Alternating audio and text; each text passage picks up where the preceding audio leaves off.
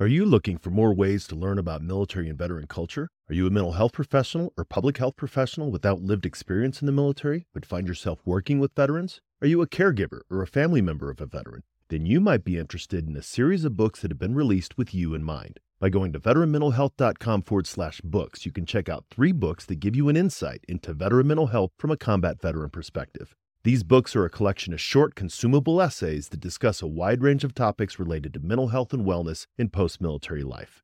Head on over to veteranmentalhealth.com forward slash books and check them out for yourself or follow the link in the show notes. Welcome to episode 117 of the Headspace and Timing podcast. I'm honored and appreciative to be able to have a conversation with best-selling author, filmmaker, journalist, and veteran advocate Sebastian Junger. You know, I talked to a young woman after I gave a talk. This young woman came up to me and she said that she was a a cancer survivor, and that she'd spent quite a long time on a cancer ward with other people who had cancer, and she was one of the lucky ones. Like she survived, and she gave me the saddest look, and she said, "Now I miss being sick," which she missed the community of those people, and half of them were going to die, and she didn't know if she was going to be one of them. She still missed it.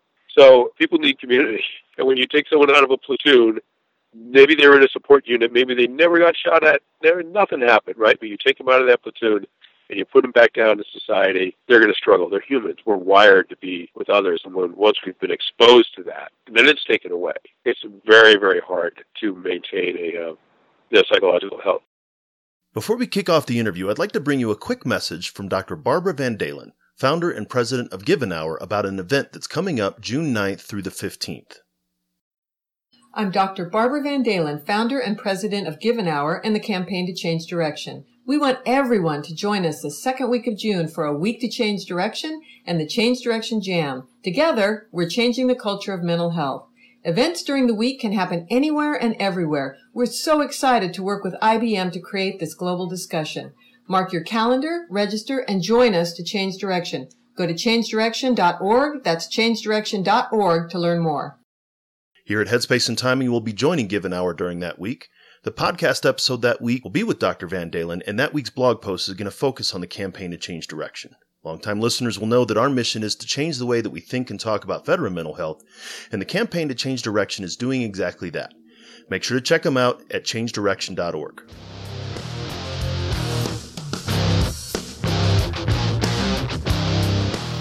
Welcome to the Headspace and Timing Podcast, a show dedicated to breaking down the stereotypes around veteran mental health.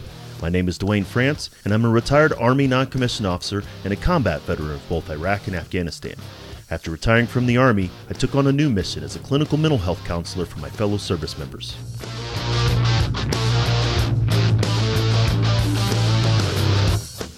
If you served in any branch of the military, then you're familiar with the M2 machine gun, the 50 cal. It's one of the most effective weapons in the military's arsenal. If the weapon's headspace and timing wasn't set correctly, however, it was just a useless chunk of metal. Veterans can be rendered inoperable if their headspace and timing's not set correctly either. That's my goal with this show to change the way that we think and talk about veteran mental health and reduce the stigma against seeking support.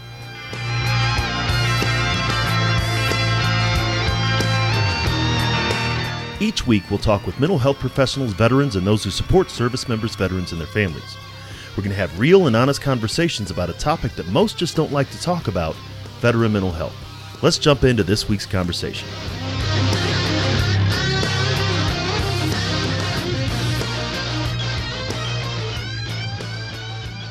For a lot of veterans and, and even mental health providers who listen to the show, um, uh, we often say a man who needs no introduction, but well, there you go. Okay, thank you. So yeah, um, really, one, I appreciate you taking the time to uh, to come on the show to talk.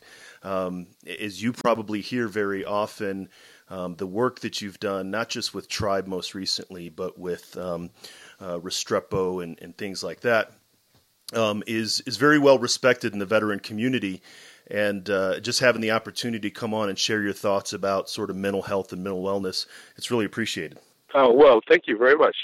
Uh, thanks for saying that. So, I, would like to really start with Tribe. Right, a lot of um, uh, a lot of veterans. Uh, I, as a mental health professional, I have my clients read it and, and things like that.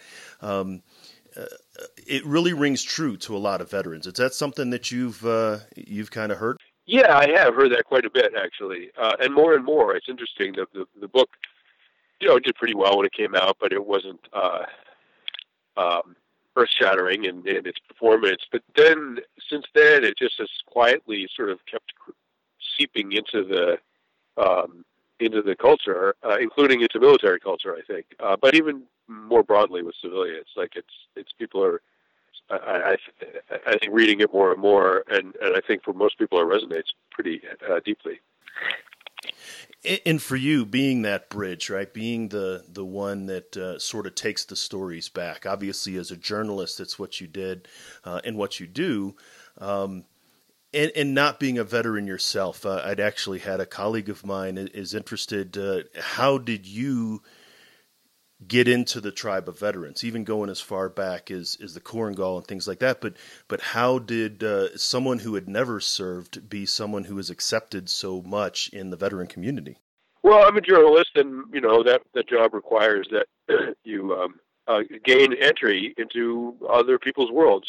Uh, it's not just soldiers. You know, if you're going to do something about firemen, you got to do that with firemen. If you're going to if you're going to cover the Civil War in Sierra Leone, as I did in 2000s, and you're going to cover the combat, you're going to have to manage to to um, attach yourself to militia groups that were fighting that war. I mean, that's just what journalism is. So, um, uh, humans are human, soldiers are human. Like you, give the new kid in school at first, and then eventually they get to know you. You know, and so I mean, it's just it's it, there's nothing unique about being a, a journalist with soldiers. Um, it's the same. It's the same problem that any newcomer in a in a group with a high solidarity. It's, it's the problem that any newcomer has in a situation like that. Right, and that high solidarity is is a barrier to many. As you said, if if civilians or those who haven't served are reading Tribe, it's sort of a look into um, the mindset, uh, the solidarity mindset of uh, of the veteran and the military community. Yeah, and and and I think um, as far as being covering combat, you know, once you sort of show that you're a decent person, that you're likable, that you're going to be fair in your in your work. Like I think most soldiers will are pretty nice to most journalists and willing to open up to them. Um, and as far as sort of veterans and, and civilians, you know, I think in some ways, I mean, there there are profound differences between veterans and civilians, but there's but there are far more similarities. And um, you know, I think there's a sort of, in some ways, a false construct of you know, you could never understand what I went through, and or a civilian saying, I can, I can't imagine what you went through, saying that to a veteran. I mean, actually, you can imagine it. You know what I mean? Like there are, there is a basis for trying to imagine an experience. Um, I have a two-year-old. You know, I'll never know what it's like to give birth, but you know what? I, I, I can come pretty close to imagining it in some ways because there's great communication often between men and women around the topic of birth, right? As there should be. You know, and likewise, if um, veterans and civilians talk and listen to each other, I think you can get 95% of the way there in terms of sort of understanding the experience and the concerns of the other group. And that part of my work with Restrepo and with War and with Tribe is to actually um, try to facilitate that conversation. But it has to go in both directions. Actually, I mean, I, I mean, I would love to hear a veteran say, you know, I can't imagine what it's like to be a civilian. I'd like to hear more from you about what that's like. You know, I'd love to hear that question as well. Yeah, you're right. It, it doesn't go both ways, and, and I agree. The idea of um, the gap, if if everybody sits on their um, respective uh, their respective sides and, and don't actually you know reach into that gap, then then they're never going to get that. And and for you know this idea about being a facilitator in between um, in my experience as a veteran and, and, as a mental health professional veterans want their stories told. Um, there's this paradox that, that we experience is we really want people to understand um, what we went through. And at the same time we don't know how to or, or you know somebody's not going to be able to drag it out of us with a team of horses. Um, and and that's another thing that i get that you facilitate is allowing veterans to tell their story in a, a safe and easy way. Right. I mean, that's a societal that's a societal problem, and it's not just with veterans. I mean, I think, I mean, we live in a very complex modern society, and all of us depend on the hard and sometimes dangerous work of groups of other people that we'll never know. I mean, we all drive cars. The people that drill oil out of the ground are doing something incredibly nasty and dangerous uh, I don't know any workers, right? You know, like I live in a house made of wood. I don't know any loggers, you know, and that's true for most people. And so I think, and you know, veterans I think are the most extreme and visible example of that gap. But you know, we live in a society where all the people we depend on, rely on, um, we we know for for the physical nature of our existence, for our physical lives, for our safety, for our comfort. All those people rely on in those industries, like we don't know any of them, and uh, most people don't know any of those people. So, you know, I think there's a societal problem of communication. And in a simpler tribal society, of course, you would know the buffalo hunter, you would know the guy that you know tans hides, you would know the whatever. I mean, all those all those uh, sort of micro industries within a small scale tribal society, all those people would be known by everybody and valued by everybody. That's not the case for us. So back to your question, like how do you how do you facilitate a conversation between groups of people? My idea, which is in my book Tribe, is that you have something called the Veterans Town Hall, where every Veterans Day, you know, have the parade or don't have the parade. It doesn't really matter in some ways, but but definitely open up the door of the town hall, the city hall, turn on the PA system, and and and uh, you know, my proposal, is, and we've done this, and it works very well, is to have you know any veteran, an invitation of any veteran of any war has the right to speak for 10 minutes uh, to the citizenry that hopefully will gather to hear them. And that's a very, very powerful, extremely powerful and affecting um, experience, I think, for veterans and for the audience as well.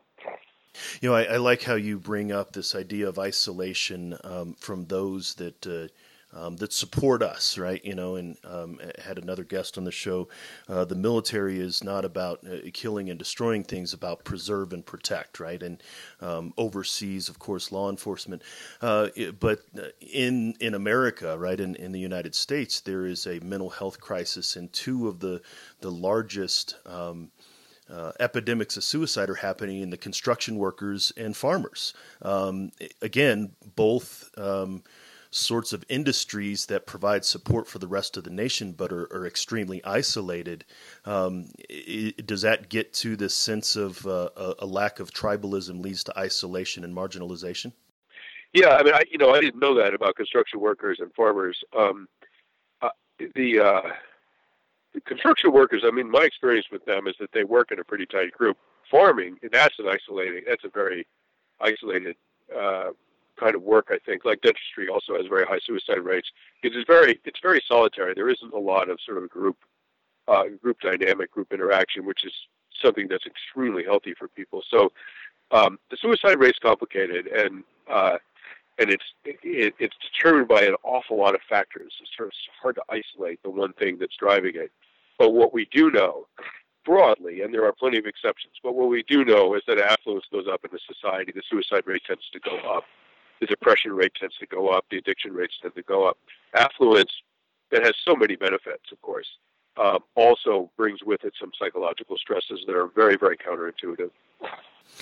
Right, and and uh, that that goes to another concept that you had um, identified in tribe, and there's been a lot of discussion. Is that the the prevalence rates of post traumatic stress disorder, um, and that which is um, you know, being supported by the VA. They're very different, right? You know, in, in disability, um, but mental health um, goes beyond just PTSD. But that's what we're focusing on. But this affluence in our society, um, you know, it brings the separation, and as you said, this this idea of of depression and, and anxiety. Um, but also, when we were all working together as a team, whether it be in Afghanistan or or in a tribal society, there was really no concern about purpose and meaning. Right? We we all sort of knew what the purpose and meaning was, but the more affluent that that that I seem to to understand, the more affluent we get the more we have to seek or create purpose and meaning because it's not really there it's been removed yeah, I mean, you know, when you when you use technology to sort of like take care of most most of the processes that keep you alive, um, you, what you lose is the the need to belong to a group. And I mean, at, a very sort of like simple level, survival in the natural world, like humans, a, a human alone in the natural world dies almost immediately.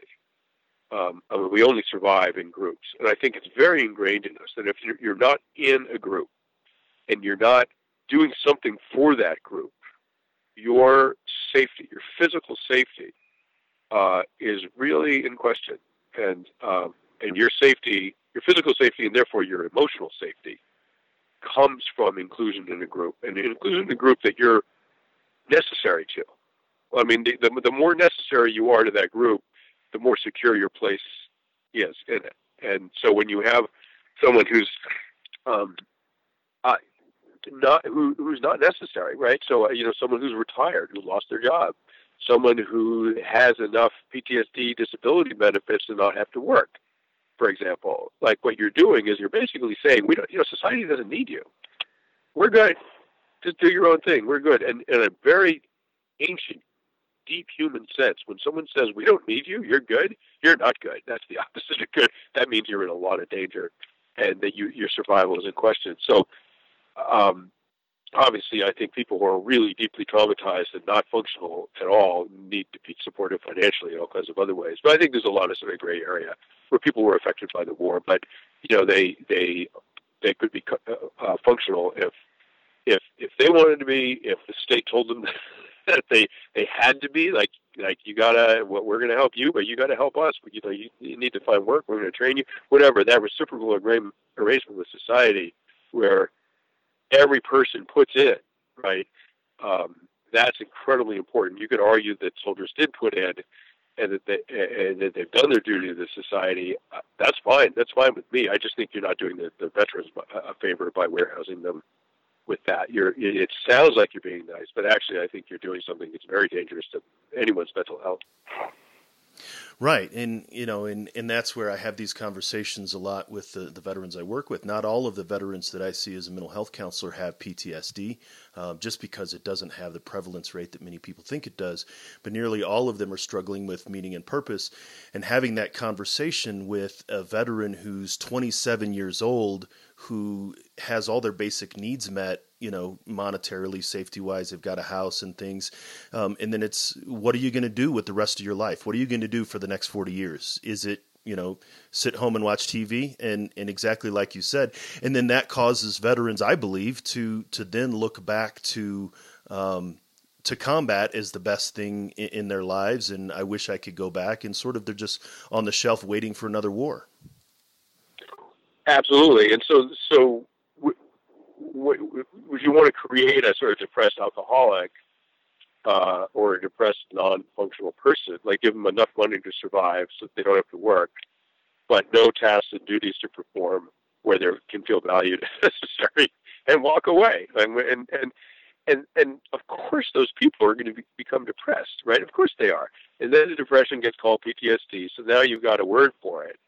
And, um, uh, and, and in that way, people are, you know, I think unfortunately, perversely, people are sort of incentivized to see themselves as broken.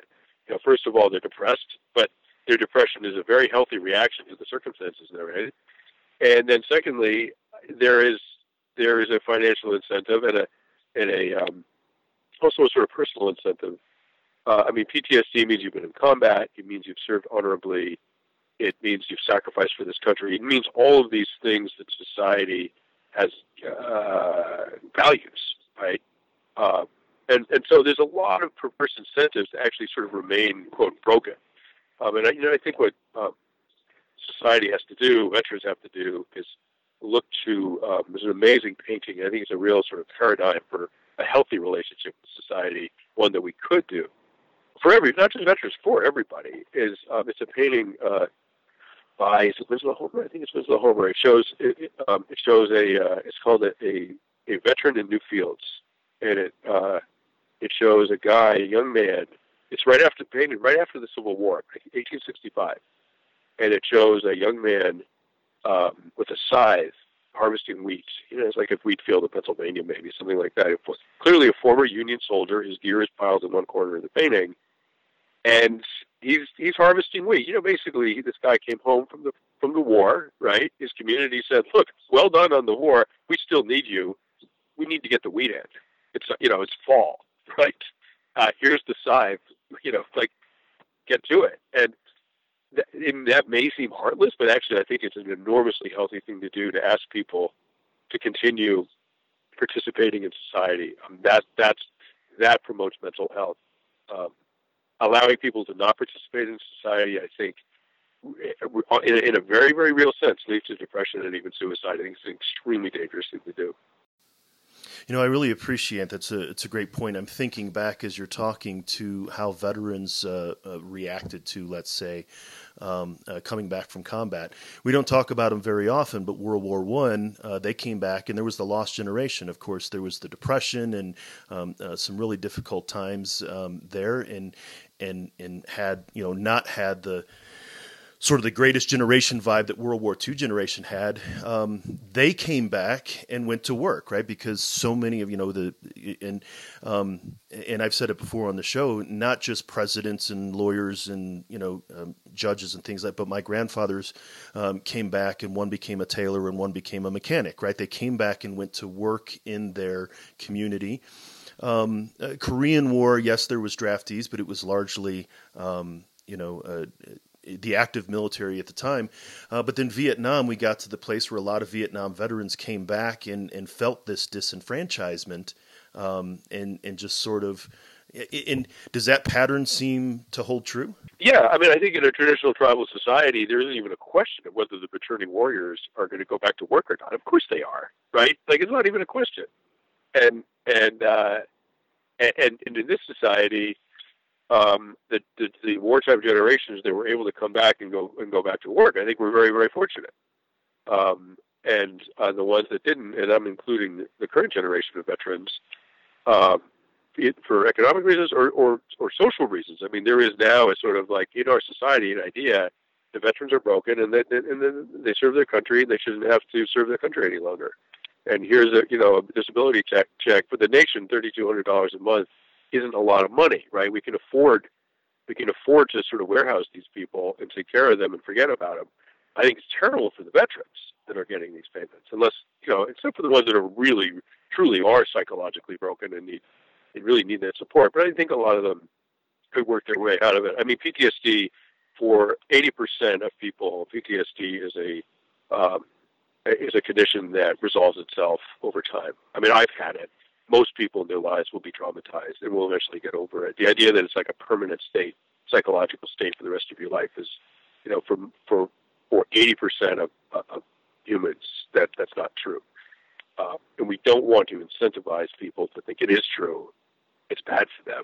And um, yeah, I, I, you know, there's I, there's an interesting statistic. After 9/11 in New York, I live in New York City, and after 9/11, the suicide rate went down in New York City. Right, in other words, mental health sort of improved. And, and, and, the theory was that New Yorkers suddenly felt united, like, oh, we're all in this together. And when people feel united, they're psychologically healthier. But another interesting thing is that Vietnam veterans in New York City who were suffering from PTSD um, said that their symptoms went away. Many of them said their symptoms went away after the attacks.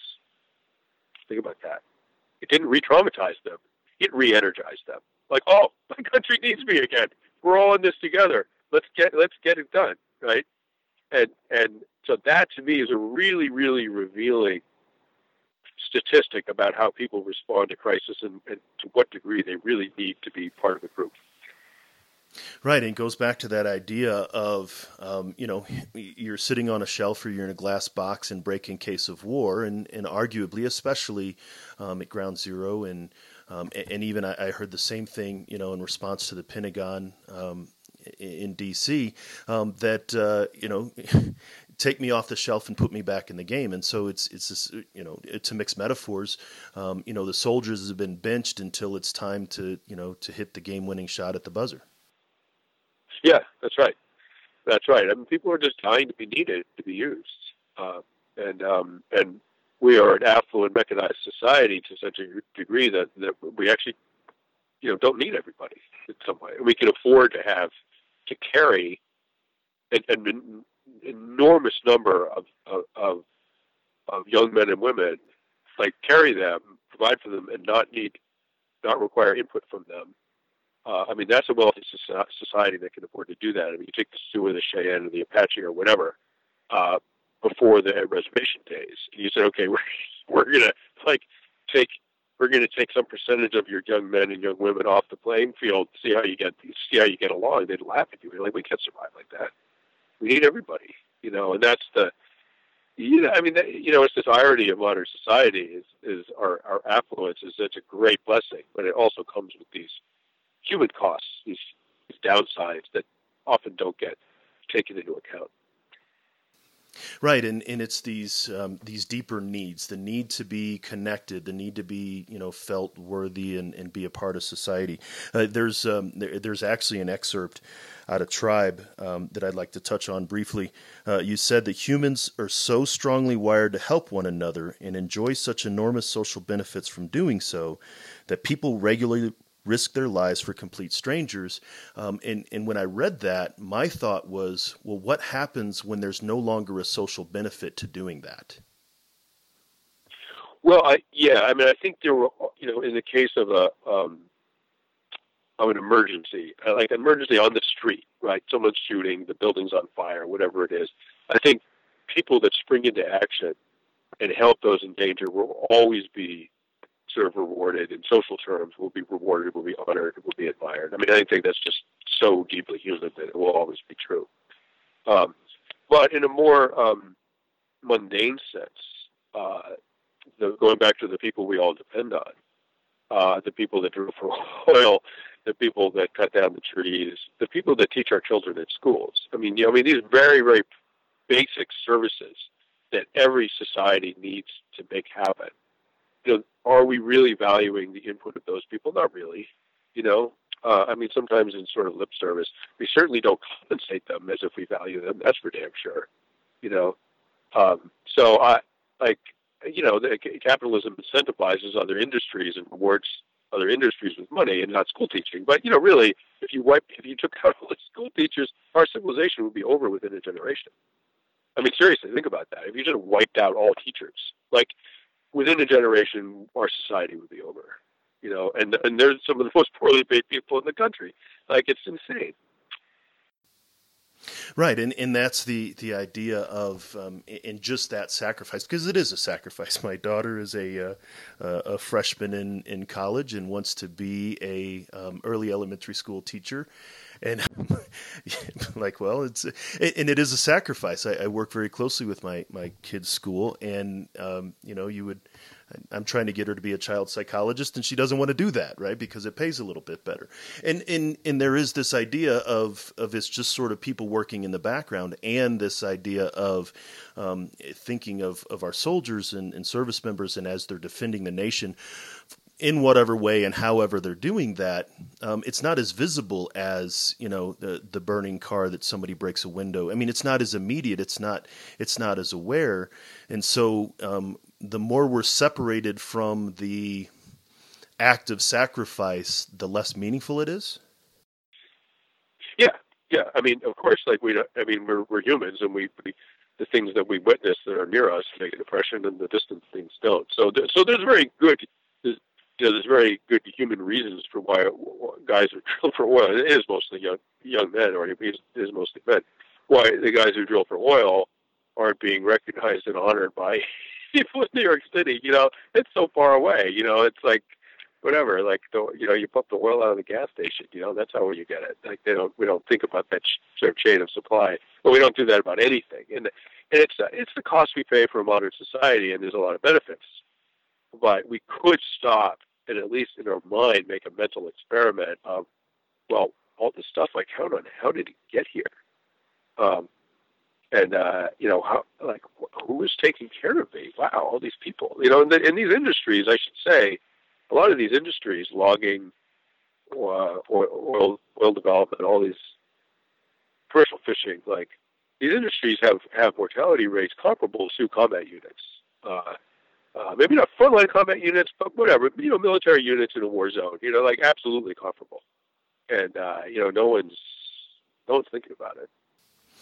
Right, and you know, and of course, you know, whether we're the the genie's out of the bottle and and trying to you know create the whole um, you know, getting back to a tribal society, you know, it's, it's highly unlikely. But but your efforts are at least to um, to highlight how this is impacting our returning veterans. It's a it's a thesis on it's not just PTSD. Um, it's something more than just PTSD, and we as a nation have a responsibility to one be aware of it and then do what we can to um, to address it. And at least for veterans, it's that idea of the town hall.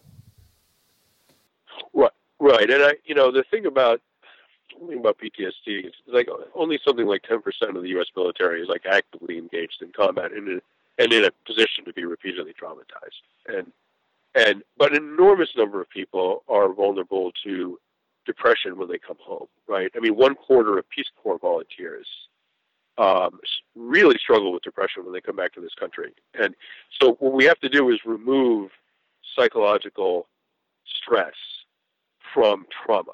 So if you take someone who's in a support unit and they really truly are struggling with depression when they get back to this country, what you don't want to do is try to convince them they have PTSD because that's the only word you have for a veteran who's struggling. Right? You really don't want to do that because they're going to have to invent or reimagine some incident that actually wasn't that traumatic, and have, they're going to have to reimagine it as a central traumatizing moment in their life, but it actually wasn't.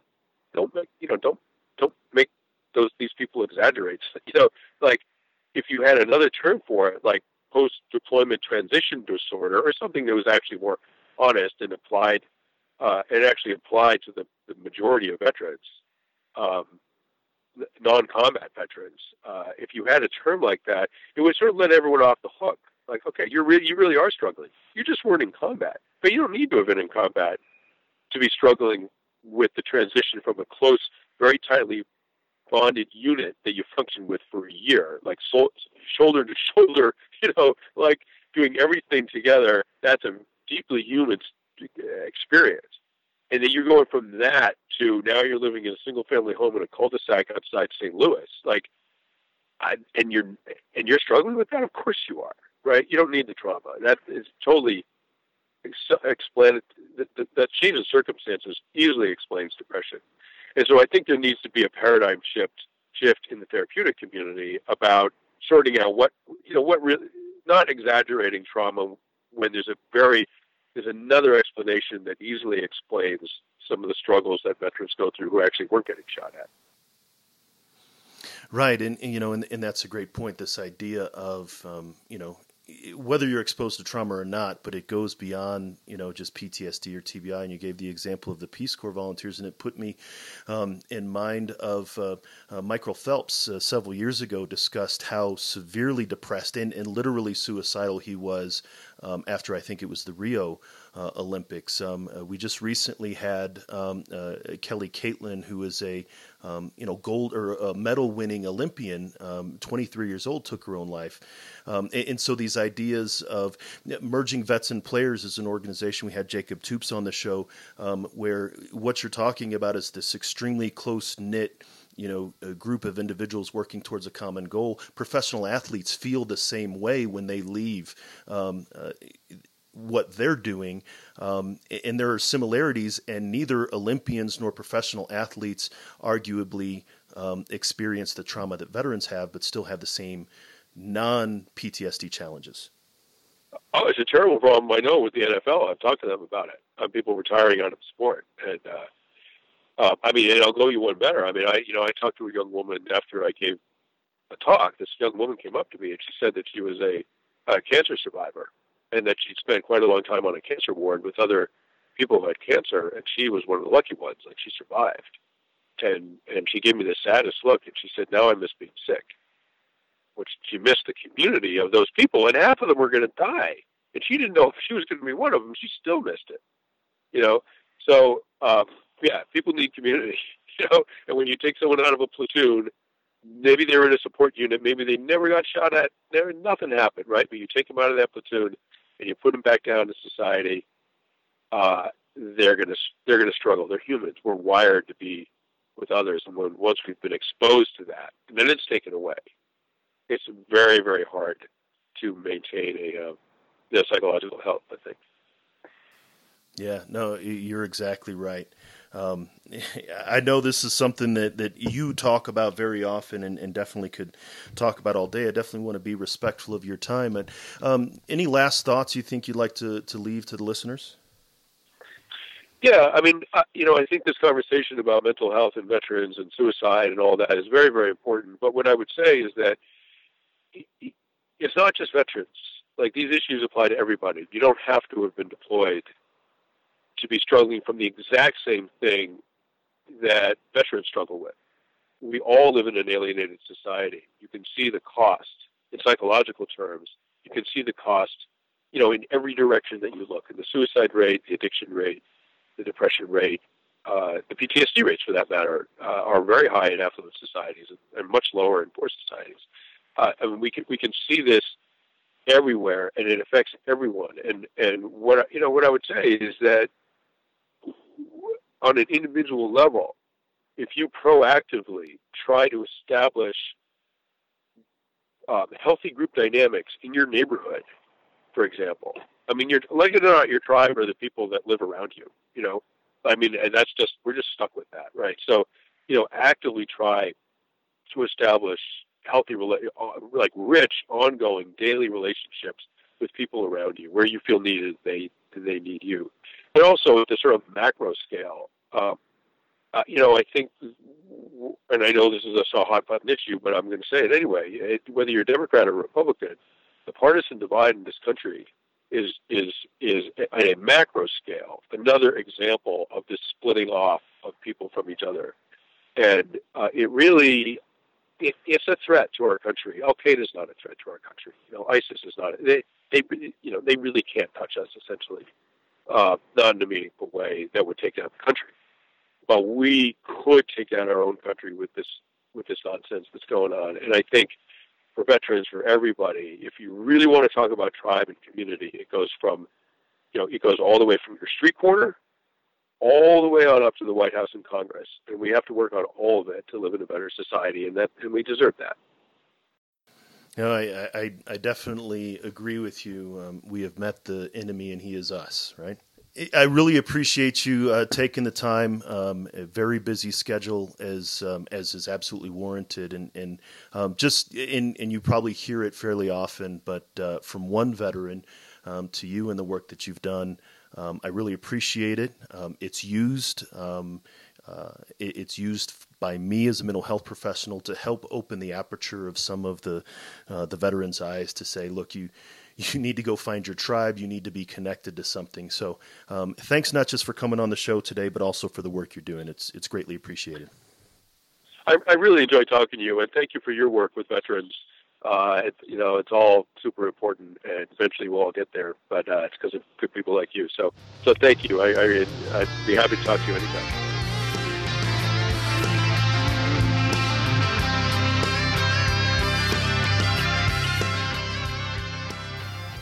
You're listening to Headspace and Timing, where we're trying to change the way that we think and talk about veteran mental health.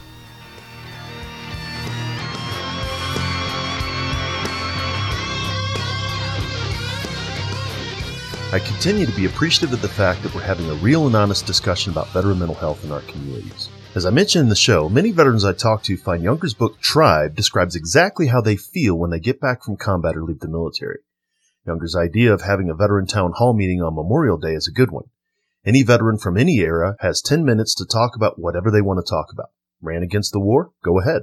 Talk about how great the Army was in the 80s? Have at it. If a service member served a year in the military, then they deserve 10 minutes to tell others what they feel about it. In many ways, this is what I'm trying to do here. Capture the stories of veterans and those who serve and support them. Sure, we may take more than 10 minutes, but being able to bring the information about the psychological impact of military service to those who want to hear it is very important. Will every individual in the community show up for a veteran town hall? Probably not.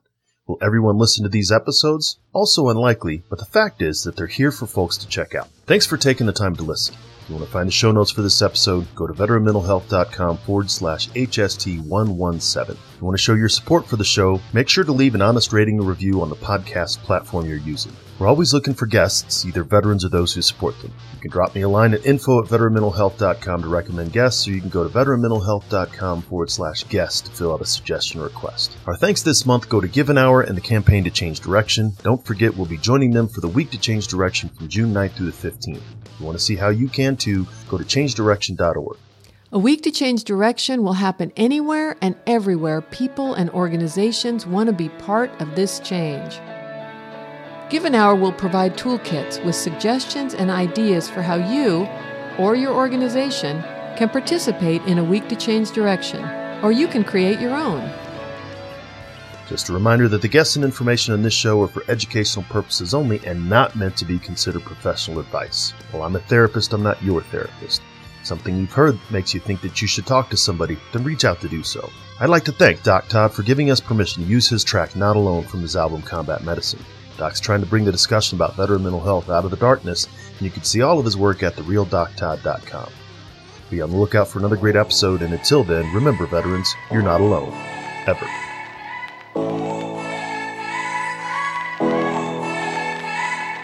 Struggle is real. Found a feast and lost a soul. Eventually, my drinking it got out of control. There in darkness, I roam, struggling to find home.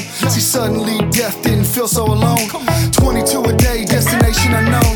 It could have been avoided if you picked up the phone, but now you're gone. So I guess all we get is the tone. Nothing but bone weeds, overgrown, pushing up stones.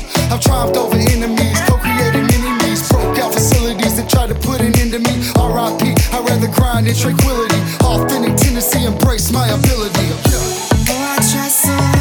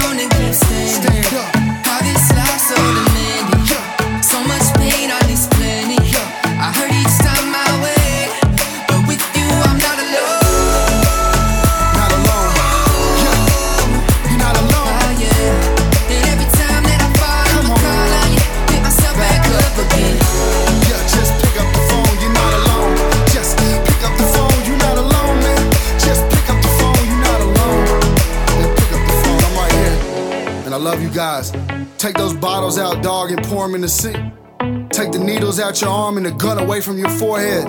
It's time, man. You've been through enough pain. Stand up. It's time to stand back up. All my veterans, man. Army, Marine Corps, Navy, Air Force, Coast Guard. Get up, you know.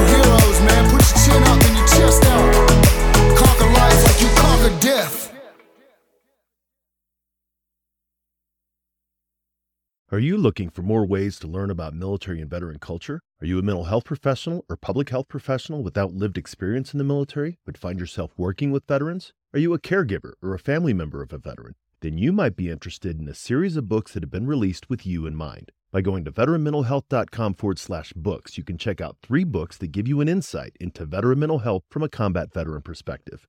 These books are a collection of short, consumable essays that discuss a wide range of topics related to mental health and wellness in post military life. Head on over to veteranmentalhealth.com forward slash books and check them out for yourself or follow the link in the show notes.